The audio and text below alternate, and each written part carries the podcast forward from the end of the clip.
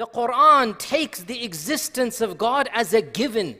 The Quran does not give complex, multifaceted proofs in order to prove the existence of God. On the contrary, the Quran assumes that the existence of God is self evident. Our existence is enough evidence of His existence.